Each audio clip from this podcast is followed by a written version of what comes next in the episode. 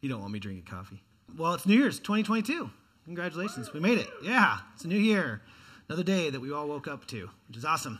So, what if I told you that 2022 was the year that you were going to lose more friends? Would that sound exciting? No, it really wouldn't. In fact, have you ever lost a friend based on who you were friends with because of who you were friends with, like where someone chose the other friend? Has that ever happened to you? About 15 years ago, 12 years ago actually, it was it was a pretty tough situation. A mentor in my life that meant a lot to me, and there was an issue between me and this other individual, and he he basically came to me, my mentor came to me and said, Hey, Brent, I'm really sorry about this, but because of my role and my relationship with this other individual, I need to distance myself from you. And that was extremely painful. And I, I didn't agree with his tactics, but he had said, like, in this situation, this is what I need to do. And since we've had many conversations, have been great, but, but that was a really hard, hard reality. And I don't know if you've ever lost a friend based on someone that you were friends with, like because of someone else. Has that ever happened to any of you where you've like because you've like this? Maybe it's a relationship, you know, like where when a dating relationship ends, you're like, oh, who gets who in the friendship, right? Like they kind of go separate ways. It's, it's an incredibly painful thing. Derek brilliantly covered chapter at the beginning some of this text before here in chapter 15 a couple weeks ago. I encourage you to go back to listen to it. And he talked about friendship, and he talked about this idea that Jesus, in, in all the titles he could have given us, and all the titles he had rightfully available to us, he he called us friends and he, he, chose us as friends. And Derek just brilliantly covered that. I would again encourage you to go back and listen to that. But one of the, the kind of the ancillary points, one of the things that comes with friendship with Jesus is that it actually ends up meaning that you lose friendships because of Jesus. In fact, James 4 4 says it this way It says, You adulterous people, do you not know that friendship with the world is enmity with God? Therefore, whoever wishes to be a friend of the world makes himself an enemy of God. Um, we tend to just kind of teach through the scripture as we go. We're, in, we have been Gospel John now for about a year, and we're going to keep going through it. One of the disservices to doing this is that sometimes you hit a text and you, you end up breaking up a text that like you get one side of the story and the rest of it comes the other week. And so my encouragement would be is if you've ever kind of if you've been going through this with us and you miss a week, my encouragement would be go back and listen to the podcast, catch up, and, and also regardless of whether or not you're here, to be reading the scripture every week. Because if you just take in parts, you're taking it dangerously fragmented in. Inevitably, what ends up happening is we get something like this, like, yeah, it's 2022, and we get a really big downer of a week. I am just, going to call what it is. This is a really hard text to swallow, it's a hard text to realize, but it's, it's the scripture, and therefore we will teach it. The really cool thing is, is if you can come the next couple weeks, it's really uplifting and it's kind of ties together and it's meant to kind of be read in one sitting. And so the downside to kind of doing this every week is that we, we break up that which was meant to be read in one sitting and taken in, in context. And so, so this week, I, am just going to call it what it is. It's a really tough set of scripture to just to stomach, to swallow, to, to work through. And um, my hope would be that as you wrestle with this today, the Lord would convict your heart and the Spirit would do a mighty work in you, recognizing that even if it is difficult, there is beautiful promises in the midst of it. Some of the biggest struggles that we have with God is, I think, based on this promise here that he gives his disciples. If you remember, we've been in this long monologue section of Jesus where he's just about to go to the cross and he's trying to encourage his disciples. It's just 11 in the upper room and they're working their way to Garden of Gethsemane. And he's, he's trying to leave them with the last bit of truth. And so it says things like Derek talked a couple weeks ago, like, you're my friend. And he has promises of the, of the Paraclete or the Holy Spirit, which actually in this text, and we'll spend the next couple weeks talking about as well. But he's trying to encourage his disciples also, while in God's brilliance and beauty and wonder, he's, he's preserved this word for us. So thousands of years later, this is now an encouragement to us. And so this section of, of scripture comes out with this like, hey, I've if the world hates you, know that it has hated me before it hated you. Like we don't even let our kids use the word hate at home. Like it's, it's such a harsh word, but Jesus does not hold punches. And he starts and says, look, First off, in verse, verse 19, we see it this way. He says, If you were of the world, the world would love you as its own. But because you are not of the world, but I chose you out of the world. What is he saying here? Saying, Christians, we do not belong to the world. We were of the world, but, but God has, in his love, chosen us out of. He's brought us to him in grace and goodness. And now we experience life as someone who is not of the world, but we are in this world. And so he's saying, look, if, if you were of this world still, the world would love you. But because you're not, now you're, you're an alien. You're, you're other than. You're, you you serve a king who is not, who is not of this world. That means that the, the, the systems and the, the, the part of the life and, and, the, and the world that we live in today is in, in opposition to those who claim Christ. This is why I think these last two years have been so difficult for the church because of our misunderstanding of what this text means. Our theology and our understanding of who God is got so woven into the fabric of the world that when the world system disagreed with Christ, when Christ disagrees with the world system, we are left at a crossroad.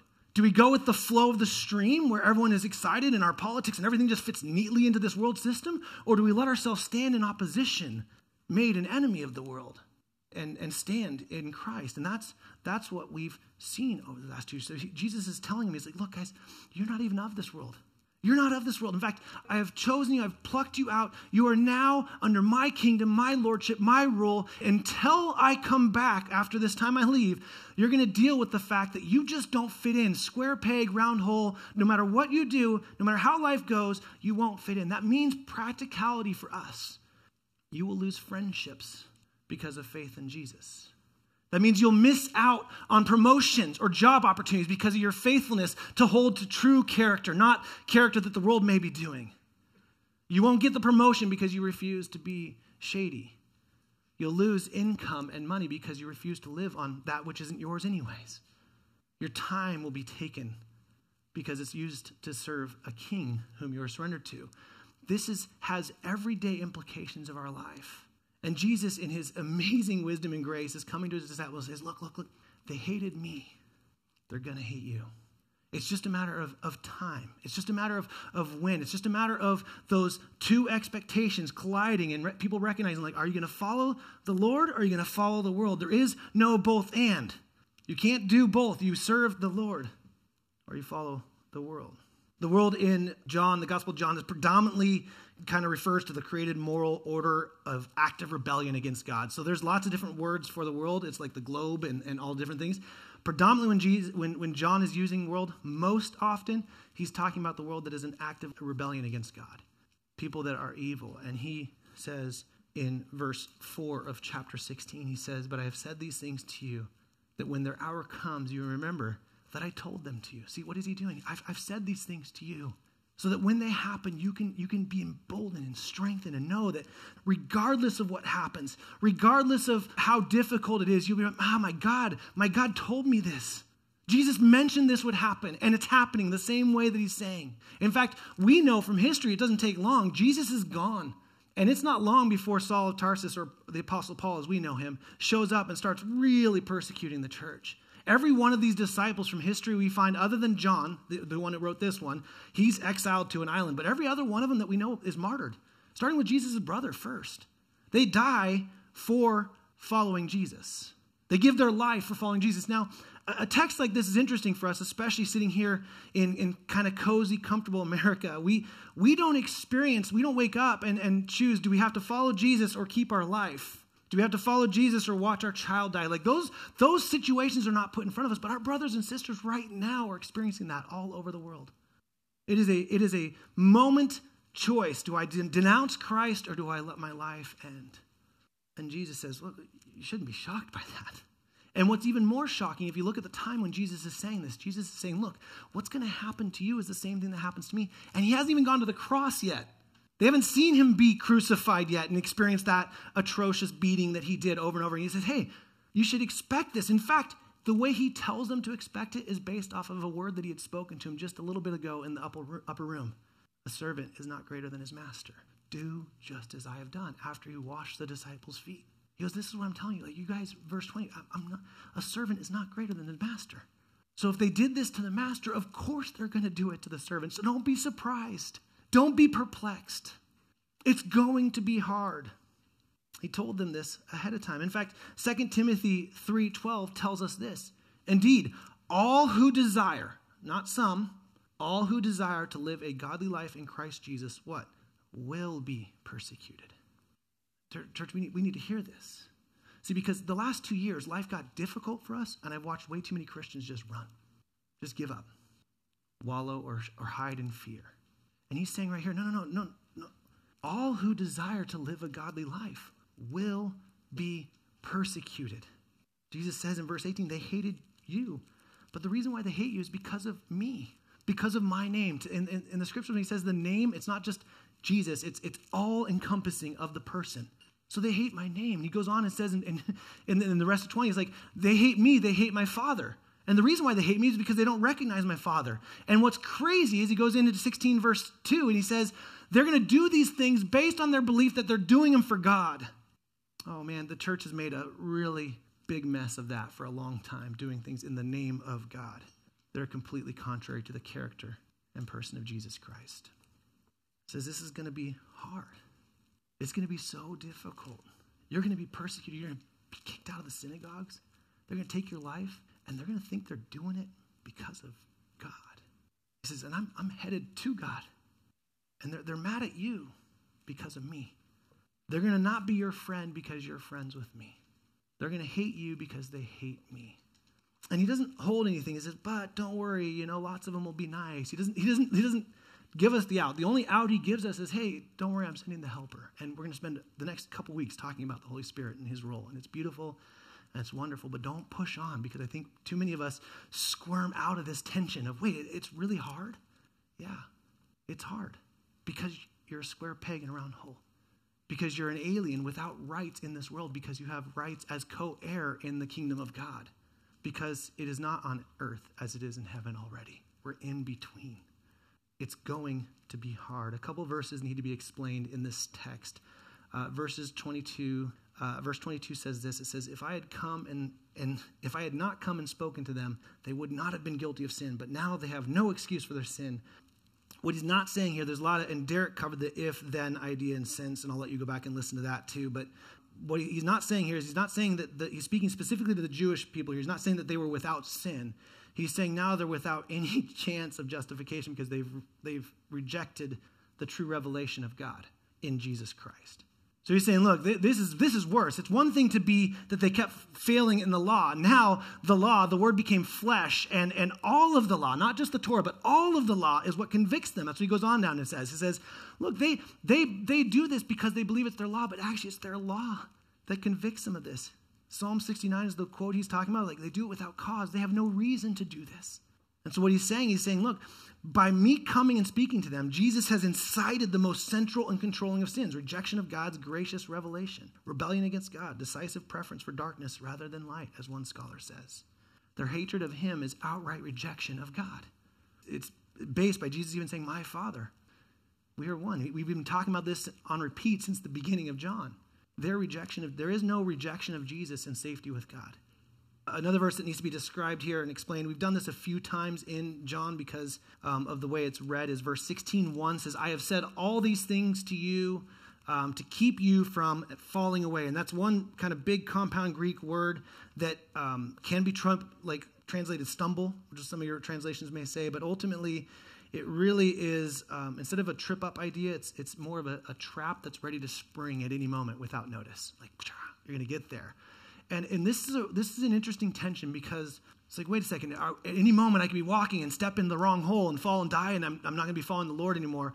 Again, we've talked about this a few times in John, especially at the beginning of chapter 15 with the vine. You can go back and listen there. Uh, even John himself gives an out for why this happens, but I think this is a very stern warning that we have to understand that is that I don't want to push past for a second. So just hear me on this. All over the scriptures, all over, Jesus speaking, the, the author of Hebrews, we see in John, ton in First John, all of it talks about not starting the race, but finishing the race. It always talks about perseverance. There's, there's no medal for, hey, I started the race.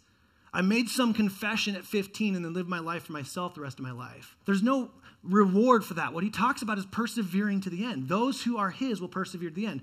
Why? Not because we're awesome and persistent and stubborn, but because the Holy Spirit is in us, enabling us to do so. But John says, look, there's, there's many people that will think they're following God. And when it gets hard, this is when they'll squirm.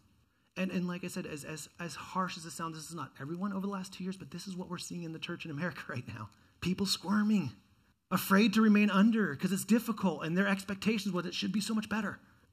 And they're, they're running. John, in fact, just to give you John's theology for the security of a believer, 1 John 2 19, same author says this They went out from us. He's speaking about number of people that left the church, and it was really causing a lot of struggle in this church because they were people that were like uniquely tied in and a part of the community, and they were leaving. And, and so the, the church was like, What does this mean? How can this happen? He says, They went out from us, but they were not of us. For if they had been of us, they would have continued with us. They would have persevered. They would have finished the race. But they went out that it might become plain that they all are not of us. This is to keep true to Jesus saying, All of these are my children. I will not lose one that the Father has given me. So he is giving them a stern warning and saying that you want to know this is the same idea of the fruit and the vine. You want to know if you're following Jesus, you see fruit in your life. The fruit does not make you a follower of Jesus, the fruit is the outworking of following Jesus. You want to know that you are His, then you will persevere to the end, not because you're strong, but because the working of the Spirit in you will allow you to continue in this. And this is what He's saying. And Jesus is saying all of this to embolden and strengthen and encourage these 11 disciples that, that you and I are the fruit of their faithfulness to proclaim the gospel.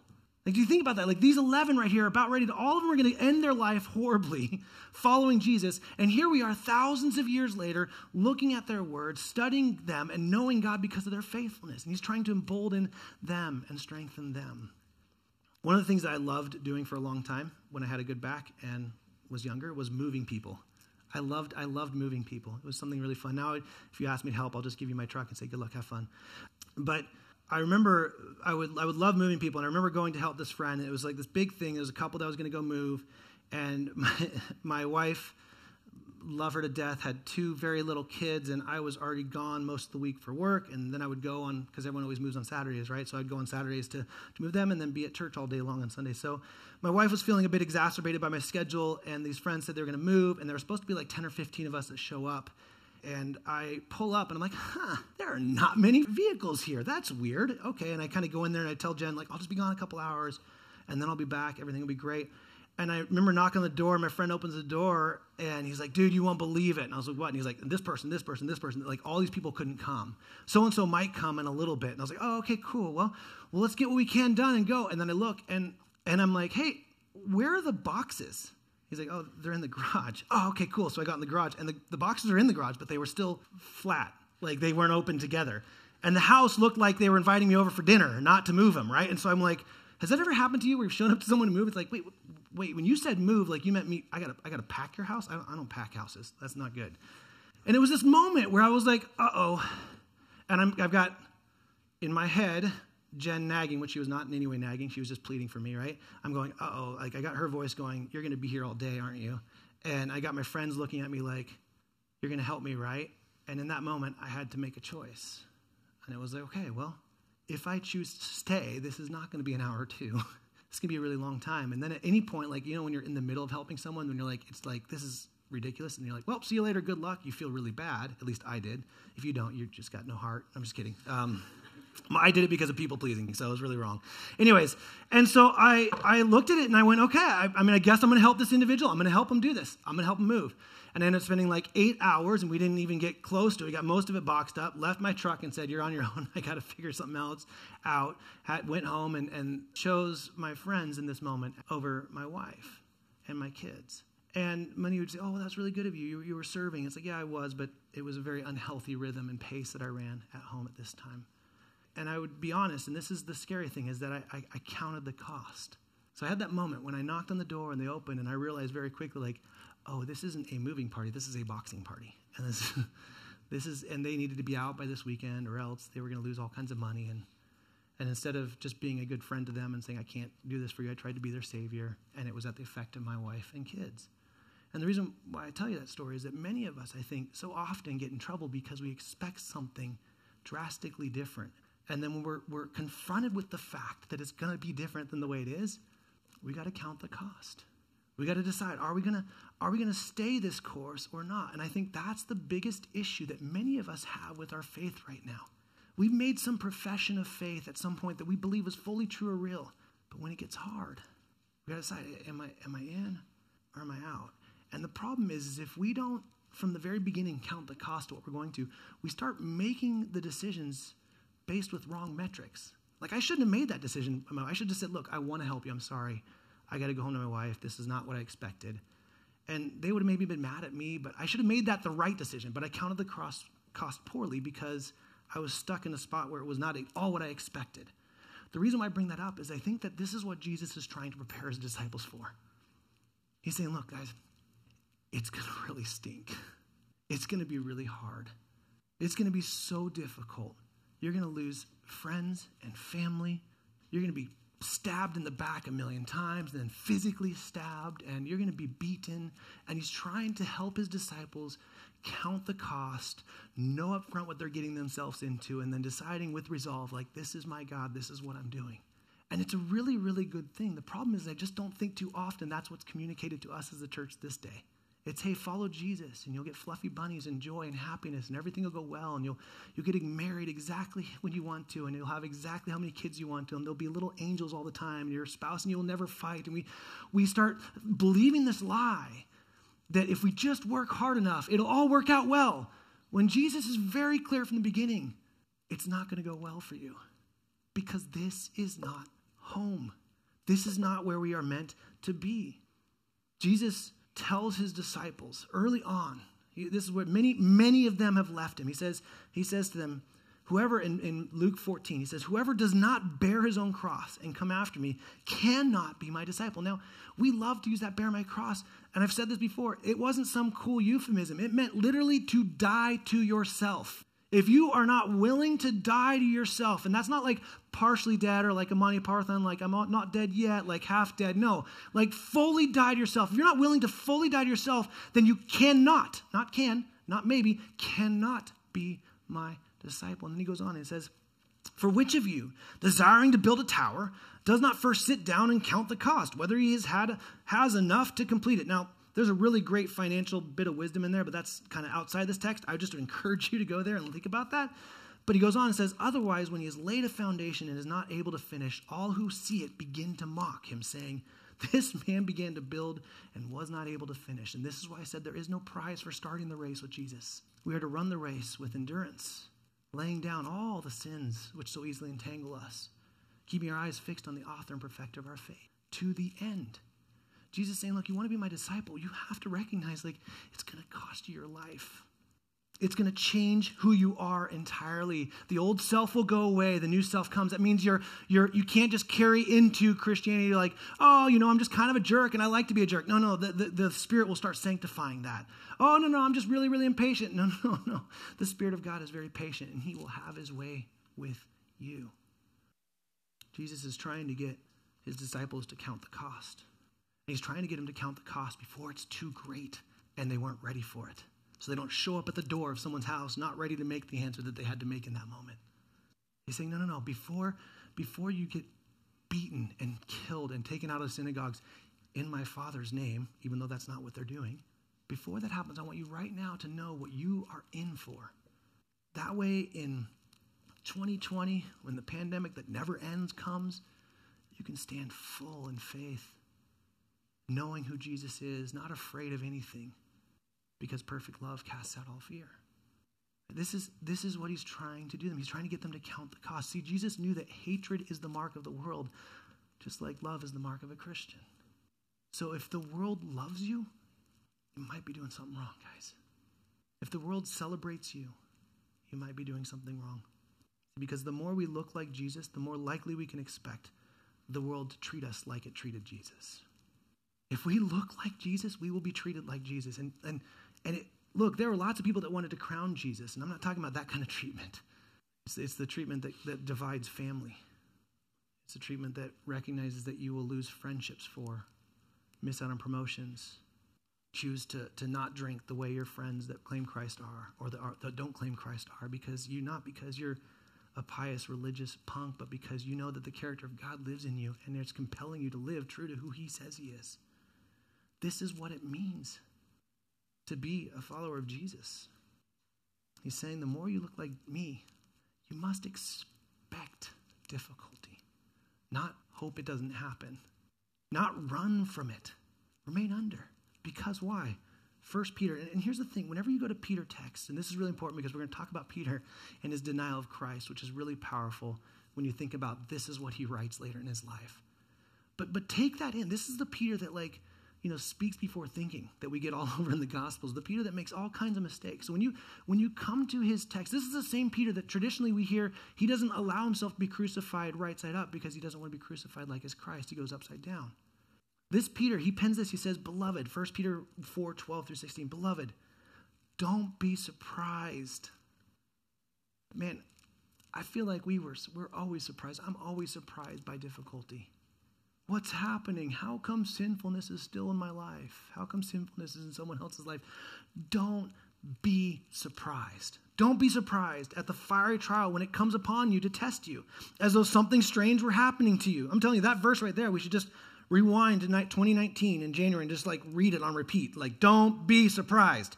But what? Rejoice in so far as you share Christ's suffering, that you may also rejoice and be glad when his glory is revealed. If you are insulted for the name of Christ, you are blessed because the Spirit of the glory and of God rests upon you. He's saying, Look, rejoice. If you suffer, rejoice. And then this is a really interesting caveat because he gives this in here. He says, But let none of you suffer as murderers. So he starts with beloved, speaking to his believers. Let none of you suffer as murderer or thief or an evildoer or as a meddler.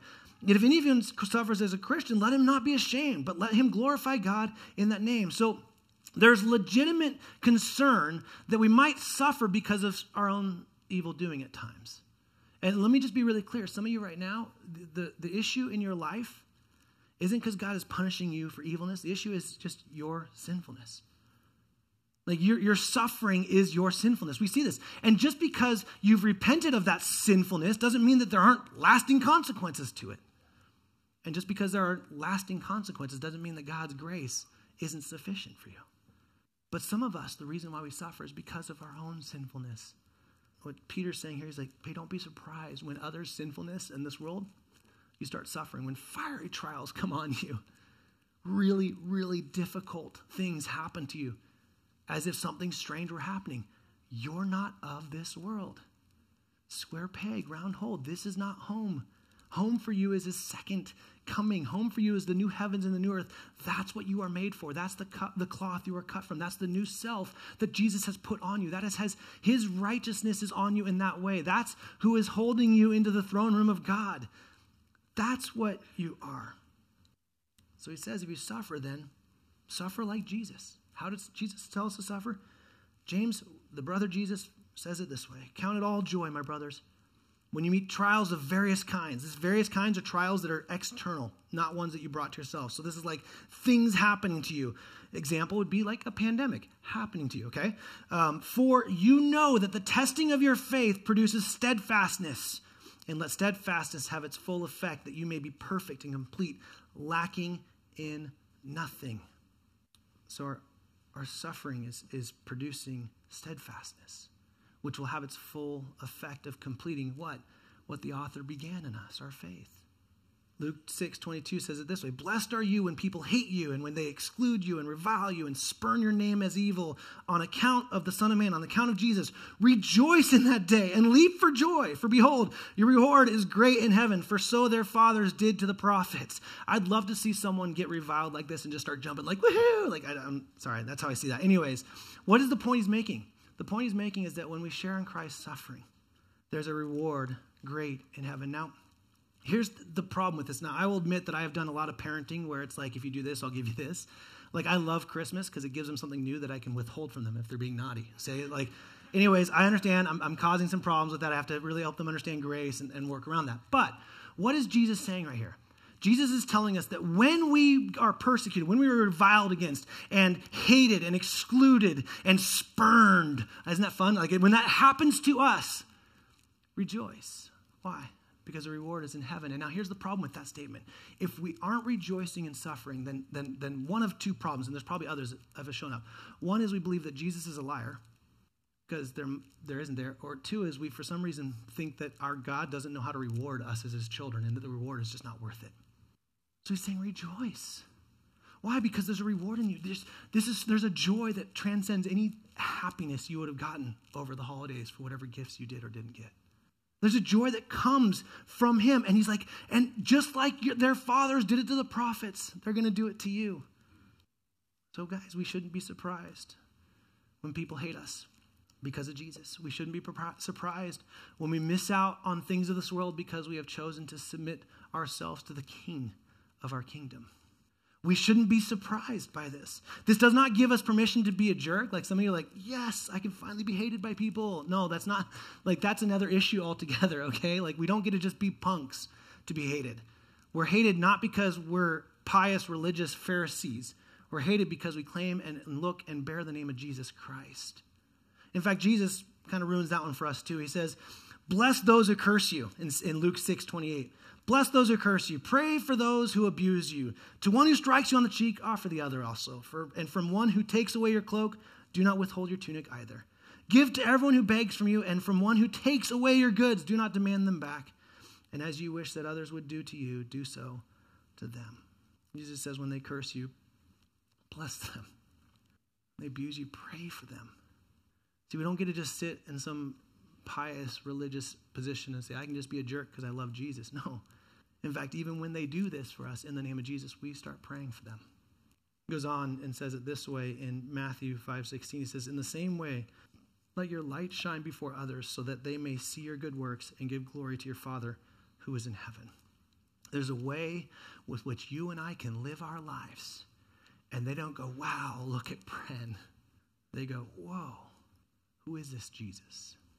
They go, man, that, that doesn't make sense. Why would he why would he make those choices? I got to know this God that he follows. So there's a command for us to live our lives in such a way that even the world that hates us will be enticed by the gospel. We'll see the good news of Jesus. There's a way that we can live our lives so counter to the world that we're a part of that they'll say, I want to be a part of this kingdom. You know, every church pastor, planning pastor is like, I want to be an Acts 2 church, but no one really wants to put the work into it because it's really hard. But what was happening there? People literally were seeing the way they were treating each other and going, I want in on that. That's different. This will have everyday implications in your life if you live this way. If this is true, if we're, if we're to be encouraged by Jesus saying, hey, don't worry, people will hate you because they hated me first. And they hate you because of me, actually, not you. They hate you because of my name, which is the entirety of who I am. This is why they hate you.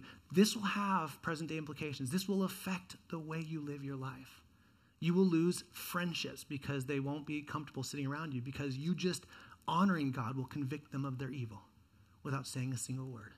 You will see people run from you and exclude you at work because you won't do the same banter that is not wholesome.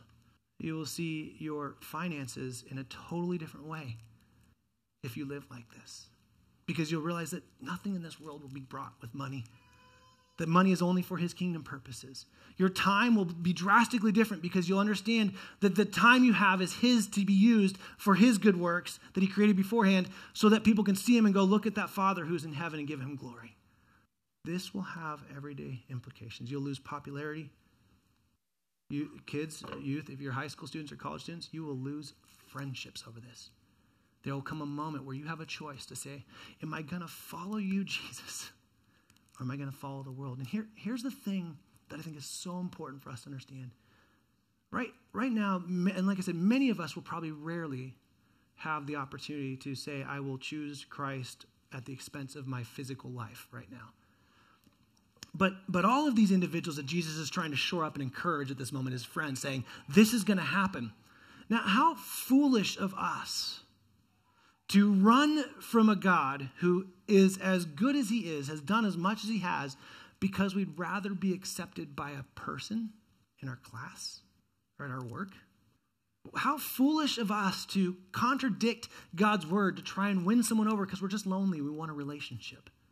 This will have everyday implications, guys. Like our lives will look drastically different. And, and I promise you this it will be exceptionally harder and we spend most of our lives trying to mitigate pain. And, and James says, no, no, no, no, no, remain under because it's producing something so much greater. Don't run, don't squirm out. There are no brownie points for starting the race. We must finish. We should expect persecution. We should expect to be hated.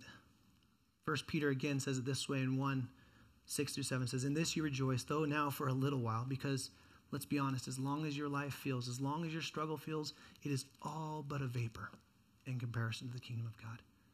So for a little while, Your life will be hard. You might have to deal with this pandemic for another 10 years. That's still a little while, just a little while.